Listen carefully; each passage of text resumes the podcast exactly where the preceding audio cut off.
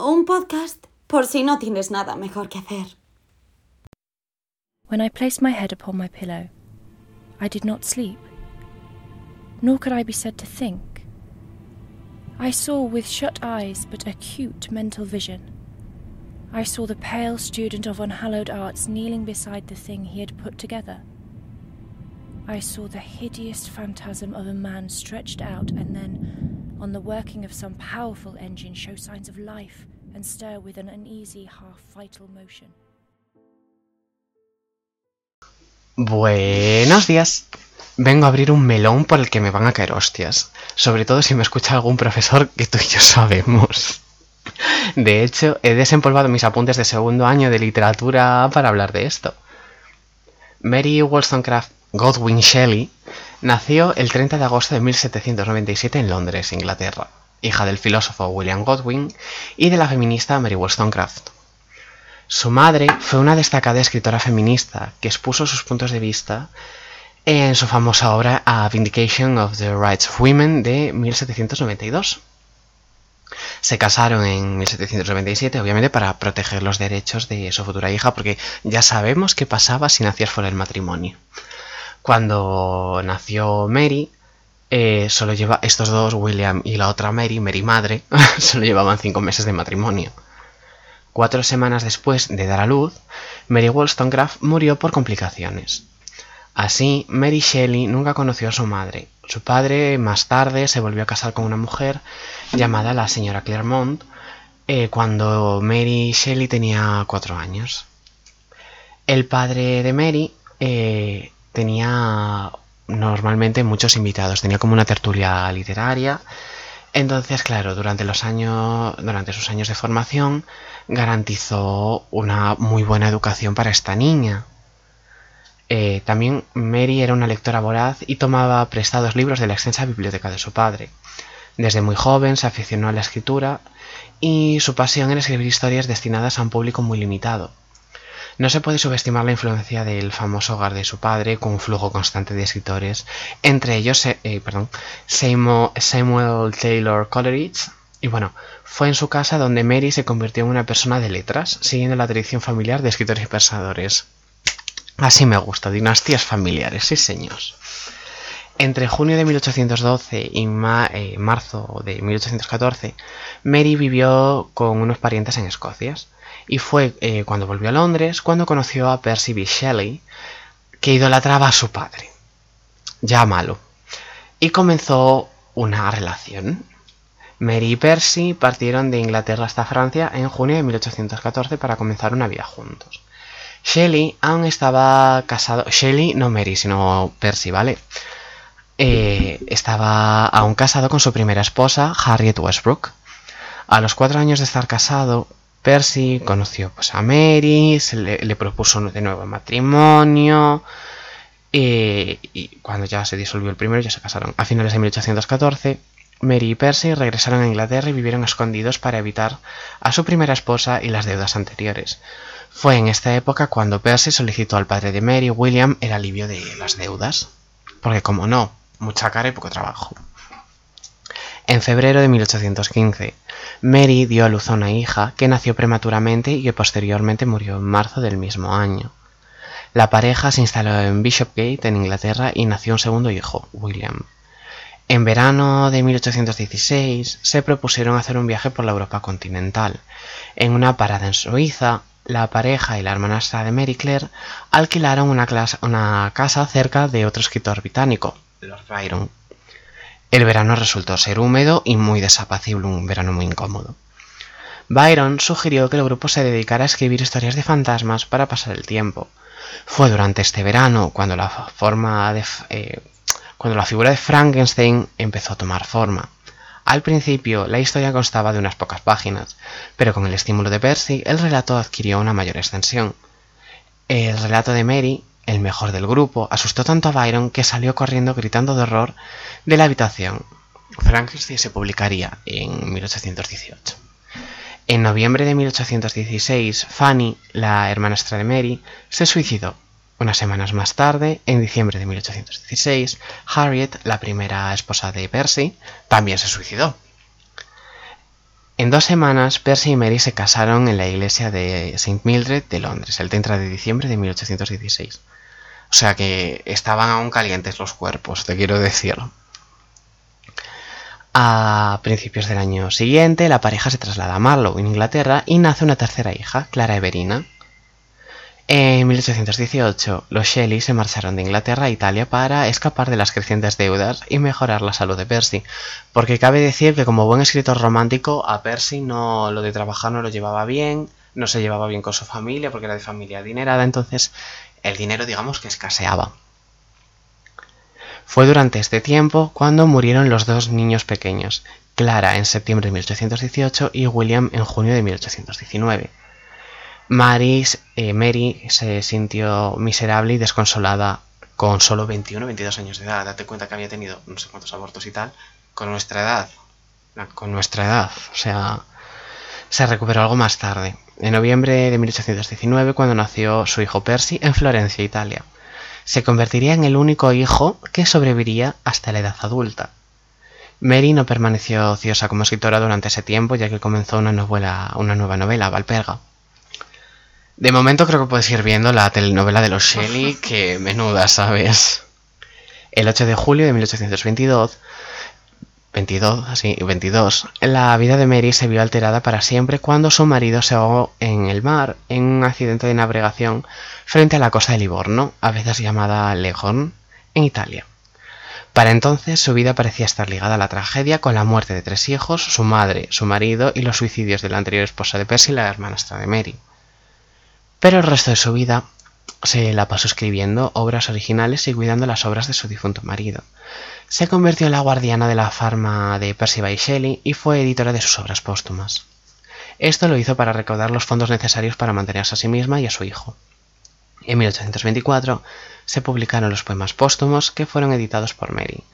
Había iniciado negociaciones con su suegro, Sir Timothy Shelley, que no quería que se publicaran las obras de su hijo ni que el nombre de su familia volviera a aparecer en la prensa en la vida. El último hombre de 1826 es la obra más conocida de Shelley, después de Frankenstein, porque aborda el tema de la catástrofe masiva en la sociedad. Como puedes ver, muy alegre, muy positiva esta mujer. En 1841, su hijo se graduó del Trinity College y pidió a su madre que le acompañara en un viaje por Italia y Europa. Durante sus viajes recopiló notas sobre los mismos. Su hijo se casó en 1848 y Mary vivió con él y su esposa hasta su muerte. El 1 de febrero de 1851, Mary muere en Londres y fue enterrada en Bournemouth, Inglaterra. La primera y más memorable obra de Mary Shelley es La creación de Frankenstein, que como ya he dicho escribió en el verano de 1816 y publicó en 1818. Ahora que sabemos esto, tú te has leído Frankenstein, ¿verdad? ¿Te suenan algunos de los hechos? Sí.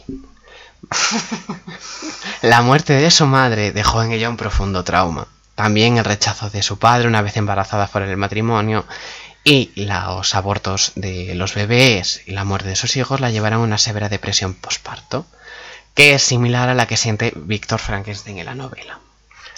El hecho de que cree el segundo monstruo pero que finalmente lo acabe destruyendo es una metáfora de los deseos de Mary de abortar, pues tiene miedo de tener el hijo debido a la depresión. Además, el hecho de que la monstruosidad de esta creación sea un crimen contra natura, ya que son la naturaleza y las mujeres la que crean vida y no un hombre, porque feminista siempre, como su madre, también se nota por la falta de personajes femeninos referenciales en la novela. Pues si te, si te fijas, solo sale la madre de Víctor, la chica que le gusta, que es como la prima adoptada esta rara, porque cuando más primo me arribo, Alabama versión siglo XIX, en fin, qué mal. Eh, que esto también sirve, esta falta de personajes femeninos sirve también para remarcar la falta de importancia de las mujeres durante el siglo XIX, ¿no? Mary Shelley se sentía muy inferior por culpa de sus padres, o sea, no por culpa directa de ellos, sino porque veía que sus padres eran figuras muy importantes, uno filósofo, la otra escritora, no sé qué, y claro, afecta, tenía un complejo de inferioridad de caballo esta mujer. Pero de todas formas, la vida de sus padres y sus obras les influyeron mucho como persona. Hay muchísimas más referencias también, por cierto, a los horrores del parto. Horrores en este caso, sabes que habrá alguien a la que le gusten y los vea preciosos, porque la gente tiene hijos y a veces tiene más de uno, cosa que me sorprende. Mismo yo tengo una hermana y tú también. Eh, no voy a hablar mucho más del tema, porque esto ya si no se va a hacer largo de narices.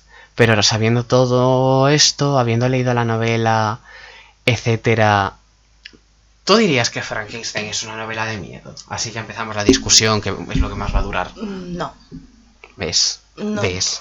no es de miedo. Eh, o sea, es- es- ¿Lo vas a contar ahora un poquito? Te dejo a ti. No, no, te dejo a ti. Simplemente, seguramente ahora lo comentarás, pero Frankenstein, y desde pequeños, cuando nos hablan de Frankenstein, pensamos que es miedo, terror. El monstruo de los tornillos. Exacto, y no, no tiene nada que ver. Tiene que ver con el miedo, pero más bien interno de una persona que desarrollará debido a muchos traumas y A mí, ciencia, etcétera. claro, es, a mí me parece mucho más una novela triste, porque de lo que decía antes, nosotros normalmente cuando hablamos de Frankenstein tenemos ese monstruo con los tornillos en el cuello, una frente de 3 kilómetros que mm, es más grande que el aeropuerto Canarias. Eh, y no, de hecho, Frankenstein se lo describe como una figura no atractiva al uso, pero que no era fea, lo único que daba miedo eran sus ojos que, era- que brillaban. Y es, claro, es curioso, ¿no? Cómo se ha transformado. Obviamente es una novela que pertenece al movimiento gótico, tiene elementos góticos, elementos sobrenaturales y demás, pero aún así, y a pesar de la exagerada reacción de Lord Byron en su momento, yo lo veo más como una novela triste, quizás mi perspectiva como hombre del siglo XXI. Obviamente yo no sé lo que es tener un aborto, yo no sé lo que es tener hijos, y no... Ahora todo el mundo realmente suele mantener relaciones fuera del matrimonio, entonces no es algo que cause ahí mucho escándalo, ¿no? Pero claro, ves la vida de esta mujer y te empiezas a dar cuenta de todas estas cositas. Y es muy triste, muy triste. Sí, es, es muy triste y además como ella expresa el, también el cuerpo femenino como un monstruo, ¿no? Lo que se siente, como ella eh, al final él se identifica, hay una hipersonalización, ¿no? Con, en este caso eh, se siente pues el tema del aborto, el tema de la cuestión que ella pone sobre la mesa de el sufrimiento como mujer y esos traumas que se quedan, que parece que el aborto es un duelo muchas veces oculto, que parece, bueno, un aborto y ya está, ¿no? Total, si el niño no existía. Y al final mm, no está el niño creado como tal, ¿no? Y al final eso también es un duelo oculto que genera traumas y que genera mucho dolor y, Mary, y perdón, Mary Shelley. Eh, y en este caso, en Frankenstein se refleja muy bien ese, ese dolor y sobre todo lo que tiene ya que ver eh, teniendo en cuenta la ciencia, ¿no? Y todo lo que... Eh, también pues aquí hay un poquito de, se habla de la ciencia, de la tecnología, todos esos cambios que hay en la, en la sociedad y eh, se refleja pues todo en el cuerpo de Frankenstein, todo esto pues tiene su metáfora, ¿no? Claro, porque eso... Bueno, primero de nada, hacer un KitKat, estamos hablando de aborto, no es un aborto practicado por voluntad de la mujer, o sea, me refiero. Muy bien, yo estoy, yo soy por aborto, ¿vale? En este caso estamos hablando de abortos espontáneos. Ella, esta mujer sí que quería tener esos niños. ¿Qué pasa? Eh, coge un trauma, yo estuve leyendo, tengo... No sé si la envié a Galicia o aún la tengo por ahí. Tenía una biografía conjunta de su madre y de ella, súper chula. Ya te la prestaré para que la leas porque mis dieces. Besito de chef, chef kiss.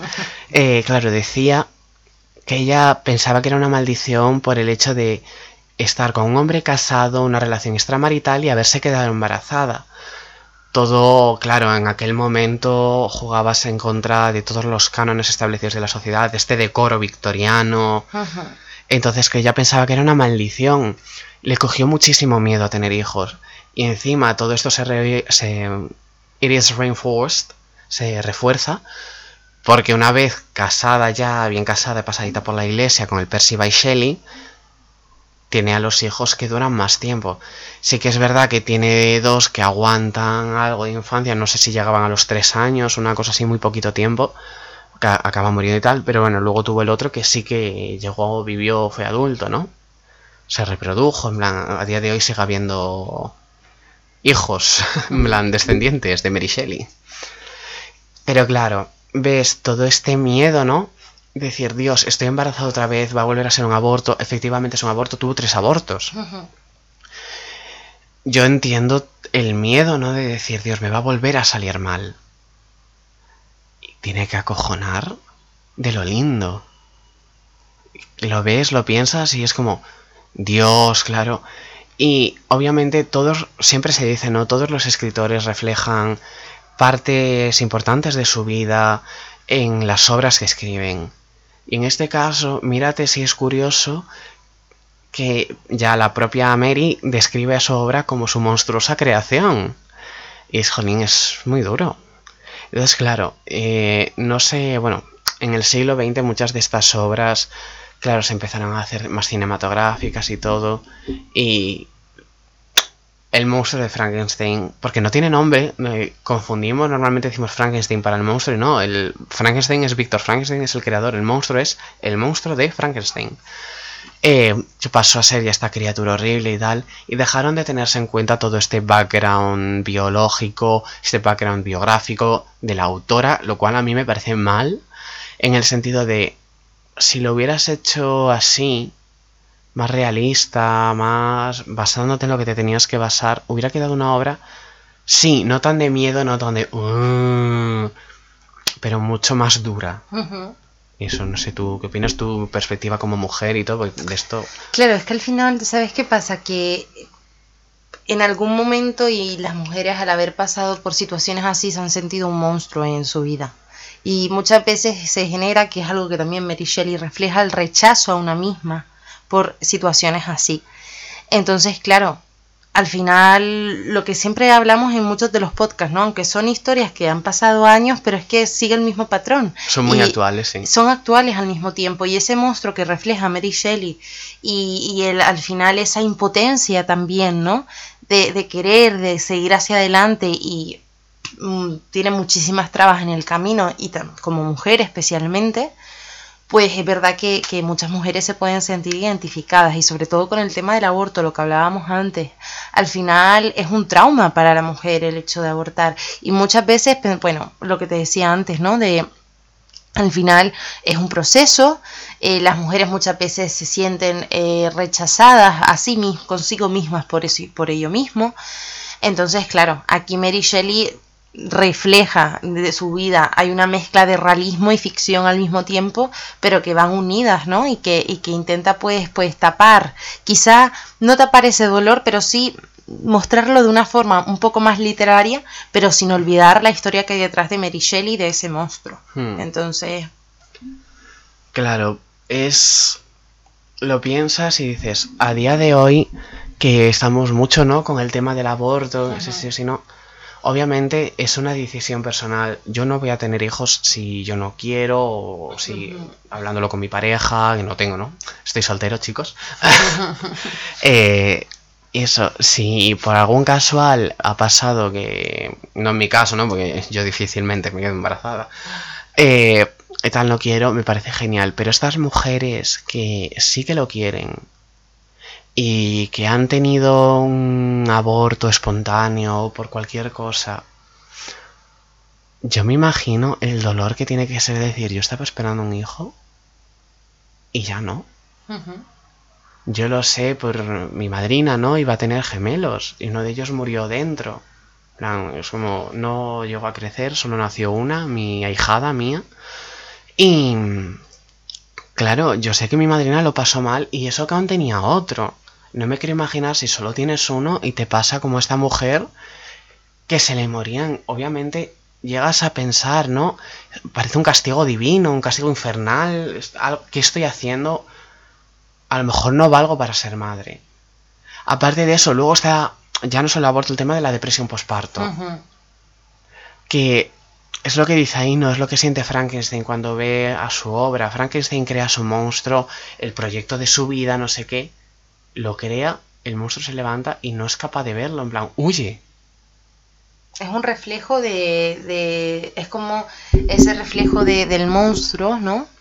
Verse a sí mismo, lo que hablábamos antes, justamente el rechazo. Hmm. Claro, el tema de la depresión postparto, yo por lo que tengo entendido, es muy duro. Puedes llegar a no querer ver a tus hijos, y no porque tus hijos hayan hecho algo, sino porque tu cabeza no te lo permite. Todo el tema de depresiones y eso, salud mental, es muy duro. Aquí estamos los dos eh, yendo al psicólogo. y, jolín, lo piensas y dices tú, claro, es difícil pensar, ¿no? Has tenido un hijo, ¿cómo no lo vas a querer? Obviamente es un mal pensamiento, no se debe pensar así, porque no es que no quieras a tu hijo, es que tienes algo de momento en tu cabeza que no te lo permite, ¿no?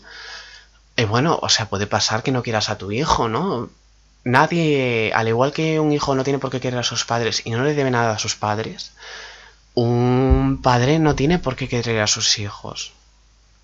No hay, a lo mejor los has tenido, eh, no te ha tocado hacerte cargo de ellos, que no tiene por qué ser el caso, ¿vale? Hay muchos casos y todo, yo no, no estoy hablando aquí en general ni por cuestión de casa, te quiero decir, puede ser que no quieras a tus hijos y ya está, punto. Eh, obviamente mientras los cuides y no los maltrates, todo bien. En el momento en el que ya entramos a maltrato psicológico y demás, muy físico, ya la hemos cagado, te quiero decir, ahí es que eres imbécil. Pero en este caso, cuando los quieres y no los puedes ver, yo me lo imagino. O sea, tenemos un, ya digo, un pensamiento muy eurocentrista, muy actual también, de cómo van las cosas. mira, con todo el tema del aborto, Robert versus Wade ahora en Estados Unidos. ¿A qué momento un poquito de la historia? Cuando aquí en España se está intentando garantizar un aborto seguro a pesar de la gran oposición que hay que yo no entiendo que tienen que opinar ahí curas y demás, te quiere decir, mmm, tú pares, no, pues cállate. Claro, como si ellos los Ahí, no sé si has visto Anatomía de Grey. No. No. Pues que hay un personaje que es ginecóloga, que tiene una serie aparte porque gustó tanto al público y tal que le hicieron una serie propia. Y hay un capítulo en el que se habla de esto, ¿no? Y dice ella de todos los que no tengan vagina fuera de la discusión si no quieren vérselas conmigo. Totalmente. Que razón tiene, ¿no? Es como yo porque tengo que opinar, ¿no? O sea, ahí. Y también te digo, porque otra, eh, otra mujer tiene que opinar de mi cuerpo yo siendo mujer, eh, si fuera el caso. Que bueno, nos estamos aquí metiendo en una discusión de política bastante tocha, pero tiene que ver con el libro, ¿no? Todo esto se define. Frankenstein nace de una infancia muy mala, sin acceso a salud mental como podemos tener a día de hoy, que sigue siendo muy escaso y está muy mal visibilizado. Y es muy difícil, ¿no? Porque es muy caro ir al psicólogo mínimo 40, salvo que vayas por seguro o, así. Es muy caro, es muy difícil acceder a todo esto. Eh, obviamente este podcast se va a quedar para octubre porque es el Spooky Month, aunque yo ya, como puedes ver, tengo ahí una calabacita, a mí me encanta Halloween. Pero yo no catalogaría, a pesar de ser gótico y demás, yo no catalogaría Frankenstein como una novela de terror sino como o novela autobiográfica o una novela más triste. Es que yo creo que representa terror, pero terror humano, ¿no? Y es la... terror interno. Sí, exacto. Es un terror que sufre. En este caso se sufre, pero se sufre de manera muy personal y de manera muy íntima. Entonces, es verdad que la historia también ha deformado un poco la figura del monstruo de Frankenstein y siempre la asociamos a Halloween tal y cosas Los así. Los tornillitos, no. Y al final estamos tapando, haciendo una tapadura, eh, una tapadera, perdón, de lo que una tapadera de lo que viene siendo la historia que hay detrás de él y que desconocemos y que seguramente cuando empezamos a estudiar esto, mucha gente se queda asombrada diciendo ah, que Frankenstein va de esto y no va de un monstruo en Halloween, ¿no? Entonces creo que es necesario también pues eso, destacar que al final es un terror, pero sí, es un terror, pero definamos el terror como un terror, pues eso, como has descrito, interno, un terror humano debido a las experiencias traumáticas de su infancia, que todo también eso tiene colación, y luego también su trauma como mujer, el embarazo, el aborto, y temas que a día de hoy tienen más visibilidad, pero es que Mary Shelley cuando escribe esto, o lee ella, ¿no? También, porque al final es un paso a, la, a las vivencias en este caso de las mujeres como eh, víctimas, por así decirlo, de, casos así tan traumáticos. Claro, no, y además, te quiero decir, está lo que pasa siempre, ¿no? La sociedad nos condiciona. Queramos que no, no podemos vivir ajenos a la sociedad, ya lo decía Aristóteles, somos animales sociales, mm, zoopoliticón. Entonces, claro, en este caso, en la Inglaterra victoriana, el decoro no es como ahora, ahora tienes esos abortos, obviamente le jodería porque ella sí que quería tener a estos niños, pero no se pensaría es culpa mía porque estoy en una relación que no está mal vista a ojos de. Dios. No, sería en plan, vale, pues eh, a lo mejor mi cuerpo no está preparado para tener hijos ahora, a lo mejor más adelante sí. Te quiero decir, anda que no hay casos de... El mítico programa, ¿no? De embarazada a los 16. Ujú. Son difíciles. Igual que cuesta tener hijos a una mujer, siempre lo dicen, ¿no? Que tenéis fecha de caducidad. Yo aquí me- estoy hablando como abanderado, yo no soy mujer. O sea, yo si a alguien le molesta, yo lo siento, ¿vale? Yo hablo de lo que he visto con mi madre, porque mi familia son casi todas mujeres, ¿no? Eh, es decir, hay esa fecha de caducidad. Que también genera mucho, mucho miedo esa fecha de caducidad. Porque hay edades y también depende, bueno, de cada sistema, ¿no? De cada persona. Pero es verdad que, que también genera mucho miedo el que llegas a una edad y no puedas ser madre o que ya seas, eh, pues que te consideres mayor para ser madre, ¿no? Y que tu cuerpo ya, ya no te lo permita. mm. Entonces, o gente que lleva intentando mucho tiempo quedarse embarazada y no lo consigue, ¿no? Eso también genera muchísimo trauma, muchísimo miedo y muchísima inseguridad. Al fin y al cabo, eso, para ir acabando, porque ya estamos llegando casi a los 30 minutos, y en la introducción quiero poner esto todo problemas del directo, ¿no? Mientras grabamos, voy a poner un fragmento que hay leído de, de una carta de Mary Shelley, que me parece súper bonita. Pero eso, obviamente, yo no lo considero una novela de terror per se, porque la intención no es dar miedo. La intención es reflejar un, Un miedo. reflejar ese miedo interno, todo ese trauma. Y eso, bueno, siempre, además hay la anécdota, ahora que estamos en el mes de Halloween, está la anécdota, ¿no? De que cuando murió Mary Shelley y miraron sus papeles y tal, dentro del cajón de su escritorio estaba el corazón de Percy. Que mi pregunta es, ¿cómo cojones lo consiguió? Qué mal rollo, ¿sabes? En plan, hay un pisapapeles tocho. Pero bueno, en fin, yo os invito a leer Frankenstein. Aún no lo he conseguido con mi madre porque me dice "Es que no quiero que me dé miedo. Y anda que se lo- esto se lo he repetido mil veces. Mamá, si estás escuchando esto, lee Frankenstein, por favor, yo te lo pido. Eh, porque... A ver, es lo que he repetido 50 veces, ¿no? Estáis hasta el culo de escuchármelo a lo largo de este podcast. Es una novela, sí que pertenece al movimiento del horror gótico, lo que tú quieras, tiene elementos sobrenaturales, etc, etc, etc. Pero realmente, sabiendo ahora que sabéis, porque os hemos puesto en contexto todo lo que ha pasado a esta mujer, intentad leerla con otros ojos, ¿vale? No sé si tú quieres añadir algo más. No, me, uno a lo que has dicho, ¿no? Que, exacto, la importancia de leerla con otros ojos y creo que de esa forma conocerás también muchas cosas que quizá no conozcas y que te puedas pues poner en, que hablamos mucho de ponernos en lugar de los demás, pero sí que considero que es muy importante porque quizá, y sobre todo especialmente a las mujeres, ¿no? Quizá te sientas muy identificado y, di- y dirías, pues yo a veces he sido el monstruo de Frankenstein sin darme cuenta. Claro, sobre todo que tenemos este ahora, este primer fanzine que es sobre feminismo, mujeres y demás. Está bien tratar estos temas, creo yo. Así que nada, yo creo que... Que hasta aquí, ¿no? Ya cerramos hoy. Nos vemos en el siguiente y que tengáis un terrorífico mes. Chao. Chaito.